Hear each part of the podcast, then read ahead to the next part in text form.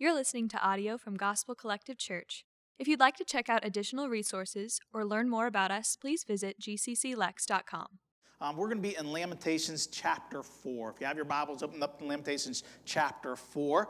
Um, as many of you may know, we go through books of the Bible, and as we do that, we will hit certain tough texts. And so, if this is your first time or you're fairly new to this church or a church, know that as we read through the Bible, um, it's not just the stereotypical good passages that you may be familiar with, you know, John 3:16 or Jesus wept. Um, there's some scripture that can be tough. And as we have encouraged our church to even read through the Bible in a year, you're going to be hitting this text, and it's going to be very tempting for you to question wonder, what do I do with this? Or I'm going to go straight to those texts that I'm more familiar with and not, doesn't know how to explain. And so as we go through this, my prayer, my hope is that God will speak to you, revealing, showing you it is truly His word. There is purpose here as hard as it may sound. And this entire book in Lamentations, uh, context wise, context wise, this is Israel, God's people, who has been overtaken by their enemies, Babylon. And in God's sovereignty, we know, we see what we read as it was consequential to their sin, and that God even uses it to warn us of his righteous anger and wrath for our sin. But this book also does teach us about suffering overall. And uh, after the hope that we did hear last week, that we know in the midst of such suffering, we can trust the Lord, that we must remember His love, His mercy. We must experience His faithfulness. He's true when we can trust Him in the midst of this. It does turn into a hope, a hope that the world can't have in the midst of their suffering, because we have the God that has defeated sin, Satan, and death. And there's hope but as we're going to read this morning, we get back to the lament. Specifically, in this chapter, chapter four, we're going to read about the hypocrisy, injustice, and idolatry that was going on. Some of you guys, again, maybe you've grown up in church and now angry at the church. You're like, yes, I'm affirmed in all these things as you read the scripture here. So see the consequences of and within this, but God's purpose in the midst of it and warnings in certain ways and hope as well. So, Lamentations chapter 4, starting off with verse 1, God's word says this How the gold has grown dim, how the pure gold is changed. The holy stones lie scattered at the head of every street. The precious sons of Zion, worth their weight in fine gold, how they are regarded as earthen pots, the work of a potter's hand. This chapter opens with the illustration in these two verses of how the pure gold, represented by God's people, Israel, has been scattered now, that they are regarded as human, earthly pots. And as we'll read further on, especially the leaders at this time, how he humbles them, as we learn in the rest of this chapter, because of their hypocrisy. Now, before I read on, I want to warn you these next several verses are tough. And so I will explain a bit with it. But again, it's good for this explanation commentary to hear God's purpose for it instead of just reading and moving on. Verse 3 Even jackals offer the breast. They nurse their young, but the daughter of my people has become cruel, like the ostriches in the wilderness. The tongue of the nursing infant sticks to the roof of its mouth for thirst. The children beg for food, but no one gives to them. Those who once feasted on delicacies perish in the streets. Those who were brought up in purple embrace ash heaps. Verse 6 For the chastisement of the daughter of my people has been greater than the punishment of Sodom, which was overthrown in a moment, and no hands were wrung for her. Verse 7 Her princes were purer than snow, whiter than milk. Their bodies were more ruddy than coral. The beauty of their form was sapphire. Now their face is blacker than soot. They are now not recognized in the streets. Their skin has shriveled on their bones. It has become as dry as wood. Happier were the victims of the sword than the victims of hunger, who wasted away, pierced by lack of the fruits of the field. The hands of compassionate women have boiled their own children. They became their food during the destruction of the daughter of my people. Again, you may ask, like I would, like you would at home, just reading through the Bible, and you get to this, and you're like, I'm going to go to the book of John now, right? Why? Why such extremity? Why, as verse 6 says, the severe rebuke and, and, and reprimand for Israel, who's represented in the daughter of my people, or often in this book, the daughter of Zion? Why is their rebuke greater than what does verse 6 say? The punishment of Sodom. Let me warn you, as horrific as sin is, as unjust as this world is, I believe, I've said this before in our Mago Day series, I said this when preaching to our college students several years back, when studying the justice books of the Old Testament, Micah, Amos. As unjust as this world is, I believe that there is greater consequences and a greater offense to the Lord in extreme hypocrisy amongst God's people concerning his justice. When it is God's people that is bringing about some of the greatest injustices. Look at the book of Micah, Amos has described here. God takes greater offense. Verse 3, it says, even jackals, some of you guys don't know what those animals are. They're like kind of weird dog, wolf, hyena animals. They were often actually associated with ruined cities at this time. That's why he's talking about them. He said, even those animals, they will nurse their young. But look what he says next in verse 3. But God's people has become cruel like ostriches in the wilderness. Now, some of you guys probably thinking, what does God have against ostriches? Right? Well, a little bit of context. Read what it says in Job 39, verses 13 through 18, especially when it comes to the nurturing, the parenting part. Job 39, 13 through 18, God's word, the wings of the ostrich wave proudly, but they are the pinions and plumage of love? Question mark. But are they the pinions and plumage of love? For she leaves her eggs to the earth and lets them be warmed on the ground forgetting that a foot may crush them and that the wild beast may trample them, she deals cruelly with her young as if they were not hers, though her labor be in vain. Yet she has no fear because God has made her forget wisdom and given her no share in understanding. When she rouses herself to flee, she laughs at the horse and his rider that may answer your question a little bit of what does God have against ostriches. There's actually lots of online theories about that. Does God hate ostriches? Why would he create them? If, if they are of that. There was actually even one in my like deep search of this, okay? This is what I do. I don't just study the Bible. I, I, I go, it's probably not good. But I actually found a, a, a gentleman that was kind of in the deconstructing phase. And in his coming out post of I am now an agnostic, his title of that was I am an ostrich. Okay?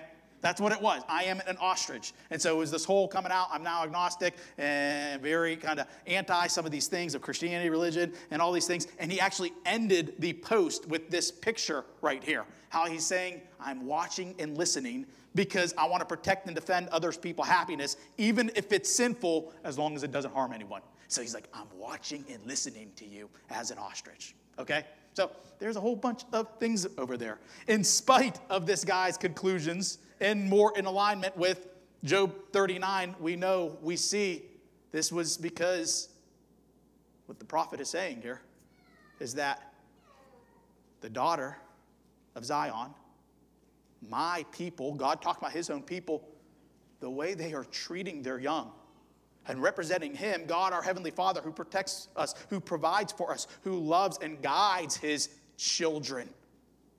they aren't even caring for their. Verses 4 through 5. Lamentations 4 At one time, their children were well fed and well taken care of, but now they're not being provided for, they're not taken care of, they're even starving. Verses 7 through 10 of Lamentations 4 The healthy have now shrunk to skin and bone. Those who were well fed, who, who were even wealthy, who were blessed in all those ways material wise, they're now skin and bone. That it has actually, as verses 7 through 10 concludes, become so bad between them that they have even resorted to cannibalism. That's what verse 10 said. And not just any cannibalism. This isn't like messed up Jeffrey Dahmer tricking strangers and then killing and eating them. But as verse 10 says, heartbreakingly so, once compassionate mothers boiling their own children to eat. And as verse 10 ends, that such a thing would be done amongst, what does it say there? My people. The daughter of Zion. Now, the third time this phrase has been used in this chapter. God saying this as my children, the covenantal language, my people. Such injustices are being done. What a great, despicable injustice. Which is why, going back to verse 6 here, the rebuke of Israel is even greater than what does it say? The punishment of the lost in heathen Sodom. As bad as they were, what was represented in Sodom. You know, this day, this age, what's always associated with Sodom? Oh, look it, it's the sin of homosexuality. All the worst sins that are involved. And all that we go to, you want to see the wrath of God coming down in Sodom and Gomorrah, and we bring up all the time. But what does it say right here? The rebuke of the daughter of my people has been greater even than that. Why? Because God takes great offense when you are to be a witness and representative of Him, and you are doing some of the most horrific injustices out there. His holiness matters. His witness matters. And this actually goes back to my study on the justice prophets.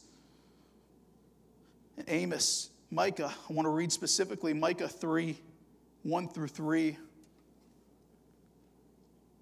This prophet says, And I said, Hear you heads of Jacob and rulers of the house of Israel. Again, this is God's people right here. Is it not for you to know justice? Out of all people, you are the ones that should know justice better than anyone. Verse 2 But you hate the good and you love the evil. You hate the good and love the evil who tear the skin from off my people and their flesh from off their bones, who eat the flesh of my people and flay their skin from off them and break their bones in pieces and chop them up like meat in a pot, like flesh in a cauldron. You who hate the, love, the good and love the evil, who are supposed to be the pastors, the shepherds, the leaders and Christians of the church of the day, is it not for you to know justice? Later in this chapter in Micah 3, he says in verse 4 that these hypocritical people will not be heard from the Lord. Verse 9, he says, You who detest justice and make what is crooked straight, calling what is evil good. You build, verse 10, you build your kingdoms with blood and with sin. And then as we go back to verse 3, comparing them to cannibalism, which we actually see then happen with what we read in Lamentations 4. We know that God takes his people's injustices a bit more serious, even than those who they don't know any better, don't have a relationship with the Lord. How can they value justice as we do according to what we believe and should be coming out of our hearts of sticking up defending those who are innocent. And as we read on, especially the leaders.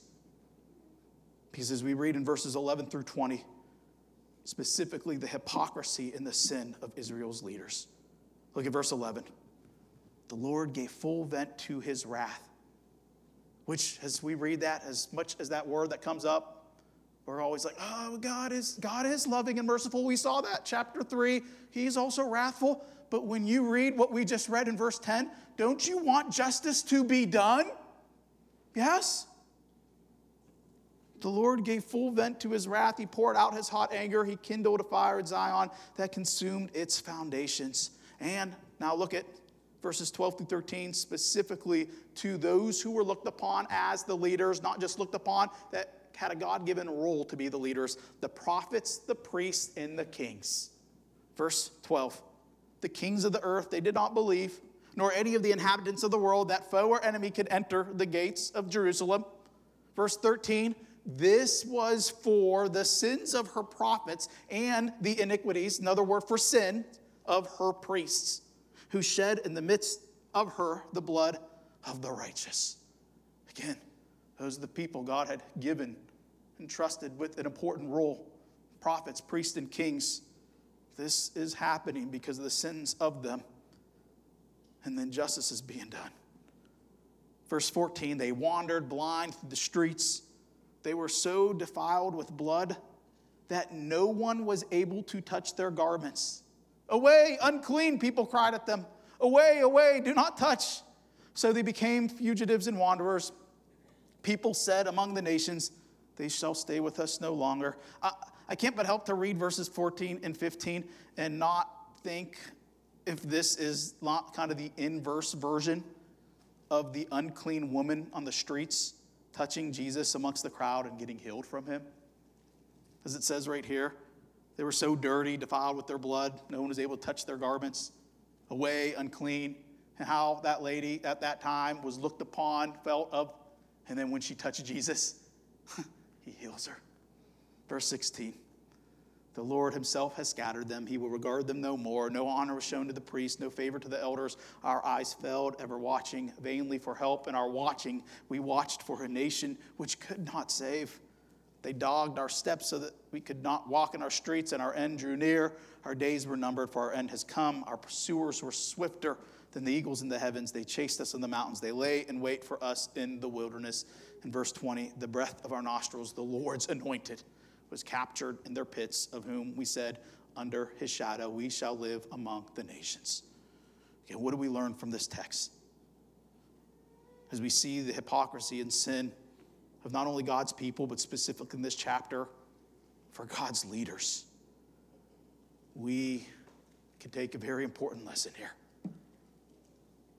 Church, let me encourage you. Do not view and treat people, even if they are the ones that are known and seen, have been given leadership as saviors. Do not view and treat people as saviors. Part of not only what we see here, with the great injustices being done by these people of the Lord, but part of the heartbreaking consequences of this is when we put too much faith and trust in them over the message in the gospel that they are preaching and pointing to, forgetting it's God that actually does the work, not the person. And so that when they fall, or when they are partaking in great injustices, or when they are as hypocritical as it seems, we have our full faith and hope and trust in the one actually doing the work and not sinful human beings. Oh, it is so important for us to believe that, to understand that. And I know what some of you guys are thinking. That kind of sounds weird. It seems to work against certain things. you know, like my disciplers and the community group leaders and pastors. And, and these last few weeks, you've talked about like hiring, hey, here's our new full time executive pastor. We've been praying and everything. Don't trust him. What? It's me as your shepherd saying, hey, follow me as I follow Jesus in these ways. But the key is as I follow Jesus. It's Jesus that does the work. It's Jesus that did anything of good and should take full credit for any of that work, just like your disciplers, community group leaders, just like the prophet, priest, and kings at that time. But if and when they fall, you can know, you can trust it was Jesus that did it, not of them. And your faith is not crumbling and shaken. You see, suffering as they were at that time can reveal such misplaced trust that we have in people. We come to recognize how much we start believing other people can fix those problems around us, whether that's in politics, whether that's in businesses, whether that's, again, religion. It's part of the reason why we are so often enamored with fame and power. And we must remember it's Jesus that does the work. Even verse 20 here, shows the symbolic value of this. This lament reminds us there are limitations to human leadership, they are not ultimate. That God wants to use that leadership, He has purpose in that leadership. He gave them the important office and roles of the prophet, priest, and king. But when it went astray, when there was hypocrisy that no one can deny, when there was injustices being done to the one who should be leading and acting biblical justice, we can know, we can say, we should be able to believe they weren't my Savior in the first place. I think I've mentioned this illustration or story before. But as I read and studied this, I can't but help to go back to it as I heartbreakingly witnessed this from afar. That the church that many of you guys know, I did not grow up in church. By God's grace, my parents grew up in a very unhealthy, dysfunctional kind of family situation. And when my parents came to know Christ and radically changed when I was in middle school, started kind of forcing my sister and I to go to church, and by God's grace, a few years later, I received Christ in high school. And I thank God, I praise Him for during that special season of time, one at this church where, under that pastor the time, still to this very day, one of the best expository preachers that I have been under. To this day, why it started within me the seed and passion of discipleship, because I saw him take my dad aside who needed discipleship as he became a Christian later in his life after years of uh, alcoholic, of abuse, of affairs, and then totally changed his life. And this pastor invested in him, discipled him. And as that student pastor did the same to me. And as we saw this great work that God did at this church, and then years later, when he called me to ministry, and I'm in Bible college, and from afar, I hear news, saw that this pastor, again, heartbreakingly, walked away from his faith that he not only vowed to now not be a Christian anymore, but abandoned his five kids and his wife, leaving them from some other woman, and just straight up gone. And as this church experienced this, I mean, it devastated the church. This wasn't arguing over carpet. This wasn't a new leader's coming in, changing things too fast. This was from afar what I believe and saw, prayed. A lot of people, a lot of people putting too much of their trust in the person rather than what the Lord did in using them. Like to this day, where I'm at, where my family's at, by God's grace, I saw they recognize God used them but if they fall away, if there's now hints of hypocrisy and justices being done, I know that's not true of my God. So, as we read this, as heartbreaking as it is, we must remember do not view and treat people as saviors. Putting your faith in them over the Jesus that they point to, and that's including myself church. It's Jesus that does any work, good work, and thing within me, within you. And for that matter, do not idolize or practice idolatry in the first place. In the book that I referenced last week, Dark Clouds, Deep Mercy, Discovering the Grace of Lament, Pastor Mark took note in this chapter that these spiritual leaders were most likely hypocrites and in such serious sin because of their own idolatry in the first place. They started putting other things before the Lord. And listen, church, we know we are all in danger of that. As John Calvin had once said, our hearts are just natural reproducing idol factories. We are constantly tempted to put other things, other people in the place of what only the Lord should be. And our heart of hearts worshiping Him, putting Him first, letting Him rule and reign. And again, this really matters. It matters. Because what a black eye can be for us as Christians, not only in the injustices or hypocrisy, but when we allow that to affect our very own faith. And on that note, let me just put this out there as well. Know this. Don't walk away and be like, see, I told you. And now, like, you're going to start your own blog about all the injustices and hypocrisy of the church. Yes, we do and see a ton with it. But do know this we're all hypocrites to an extent. We are. I mean, just like the Apostle Paul wrote, communicated that we relate with in Romans 7 it's a part of spiritual warfare. Why do I do the things that I do not want to do? Right? We all experience that. And in that, we must remember we need grace. We need to extend grace. We need help. And it can be a God given opportunity for us to call others, to repent, to forgive, to, in the process, an act of restoration. That is Christianity still. As horrible, as hard as this chapter is, we must recognize we are all to an extent hypocrites that need His grace and mercy. That it can be an opportunity for repentance, forgiveness, and restoration. And remember, the answer to such struggles with sin is, of course, who? Jesus. It's when we take our eyes off of Jesus. Even that last verse I read, verse 20. The breath of our nostrils, the Lord's anointed, was captured in their pits, of whom we said, Under his shadows we shall, we shall live among the nations.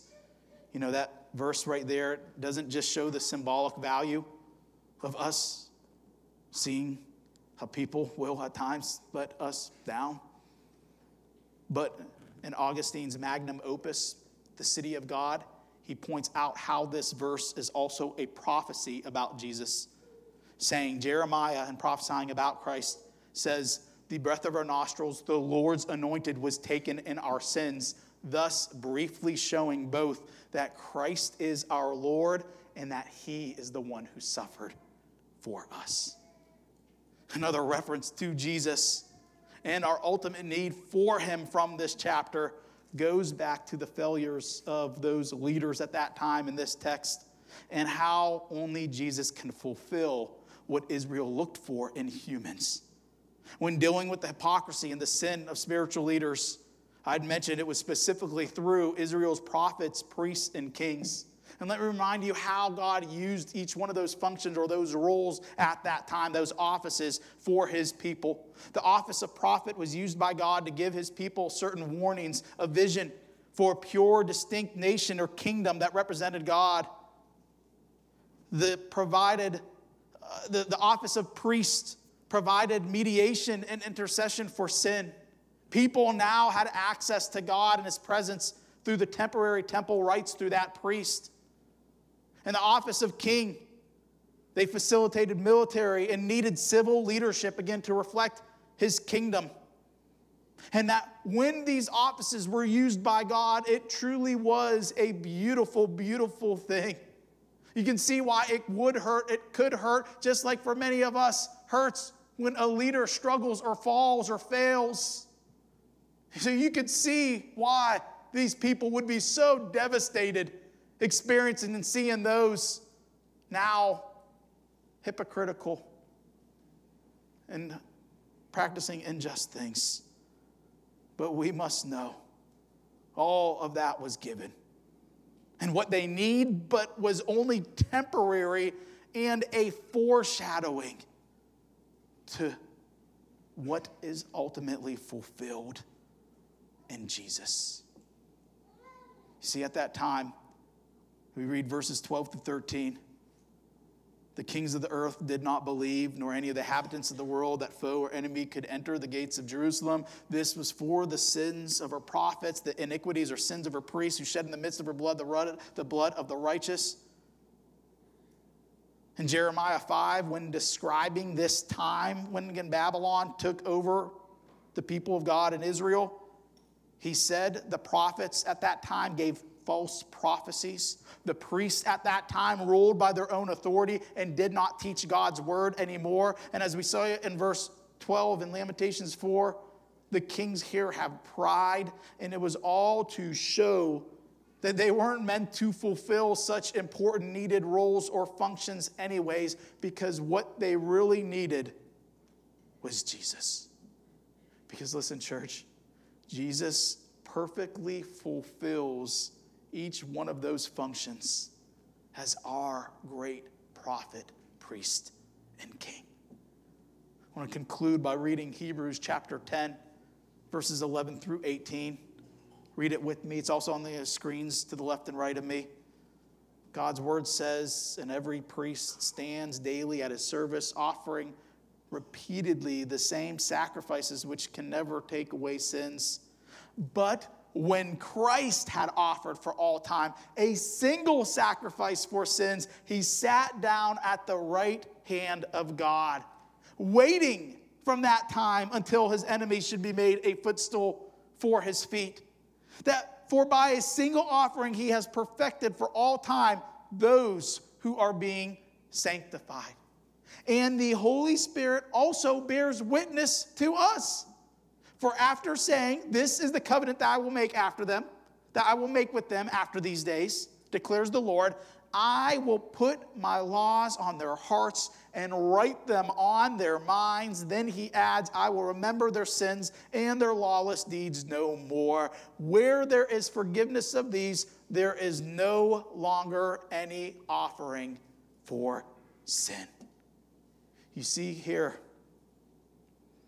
Jesus fulfills every one of those functions that just like God's people at that time needed, we need. Because as there, verses 13 says, Jesus as king, he rules over us.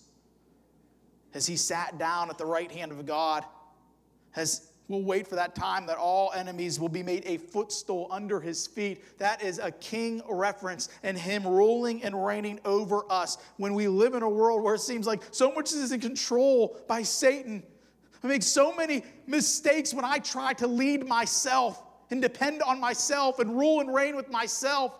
But Jesus, as king, rules over all. That as we read in verses 15 through 17, Jesus as prophet speaks truth to us in a world full of lies. As it says here, the Holy Spirit bearing witness in those ways, reminding, sharing of the covenant that He gives us, that He writes on our hearts and our minds. He speaks truth. And oh, church, I don't know about you, but have you ever been hurt by lies, by manipulation, by deceit? And you find yourself feeling, thinking, wondering, how can I trust anyone, anything? And to be able to know I have a perfect God who will never, ever lie to me. Whatever he promises, whatever he says, he will fulfill. And then, as this text shares, we not only have a perfect king and prophet, but a perfect priest who intercedes for us and what we need in a world full of sin. This chapter concludes with a joyful relief, going back to Lamentations 4. Look at verse 21. Rejoice and be glad, O daughter of Edom, you who dwell in the land of Uz. But to you also the cup shall pass. You shall become drunk and strip yourself bare. He's telling God's people to rejoice and be glad because Babylon, who's representing the daughter of Edom, they now will receive the cup that Israel is bearing. They will become drunk, strip themselves bare. Look at verse 22. The punishment of your iniquity, O daughter of Zion, now going back to God's people, Israel, it has now been accomplished. It is done, it is fulfilled, it is finished. He will keep you in exile no longer.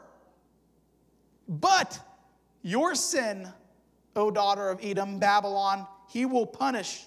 He will uncover your sins, like he says at the end of verse 21.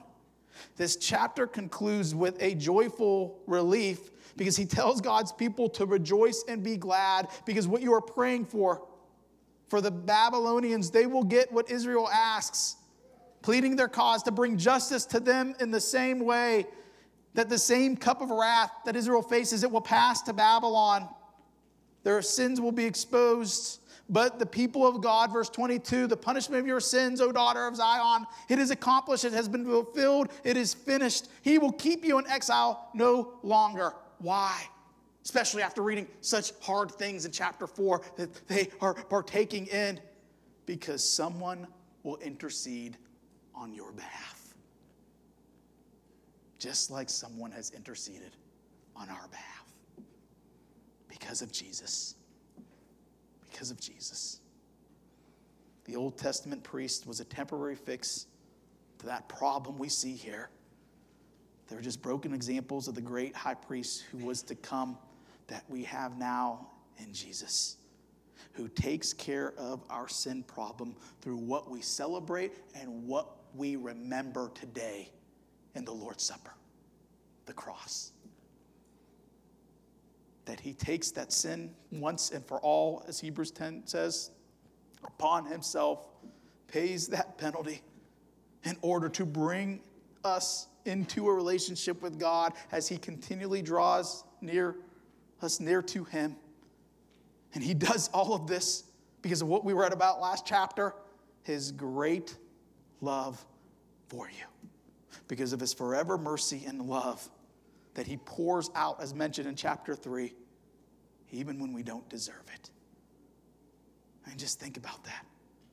What sins are messing up your life right now?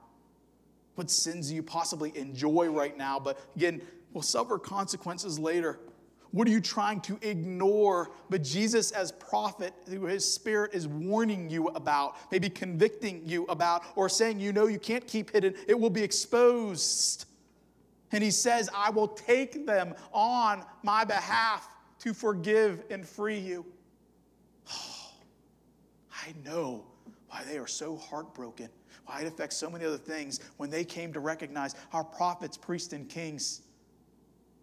They're doing the worst of the worst and what we need, but is ultimately fulfilled in Jesus. And, church, as we partake in the Lord's Supper this morning, we remember He intercedes on what we need the most, makes that way for a relationship with Him, forgives and frees us of our sins. Jesus is our great high priest, both offers a sacrifice to God on our behalf, himself being that sacrifice, and fulfills everything we long for. Listen, church, he fulfills our spiritual longings when taking away that sin that separates us from God on the cross so that we can now have a relationship, be connected to God. He takes care of our social longings reconciling us not only to God, but to a church family that we remember in the Lord's Supper. That we've been adopted into this forever family. That we can truly share, live life with accountability, prayer for, be in the midst of the greatest needs and use these people he takes care of our emotional longings when forgiving us of our sin, sin that has made us feel condemned and shame that we've suffered consequences from. But now you are freed and forgiven, and He fulfills even our psychological longings as He heals and gives new regenerative life. The same power that the Holy Spirit had to rise Jesus Christ from the dead three days after he took our sins upon himself on the cross, died for us. That same power is now in you when receiving Christ as your Lord and Savior and gives new life. And that's why, as a great gift that Jesus gives the church, he says, Remember these things. When you partake in the Lord's Supper, remember my body was broken for you, and my blood was shed, and what's represented in that cup for the forgiveness of your sins. Remember, you are made one now with me. You are my people. Yes, your witness matters, but I also give you opportunity like this to repent of sin and be freed and forgiven.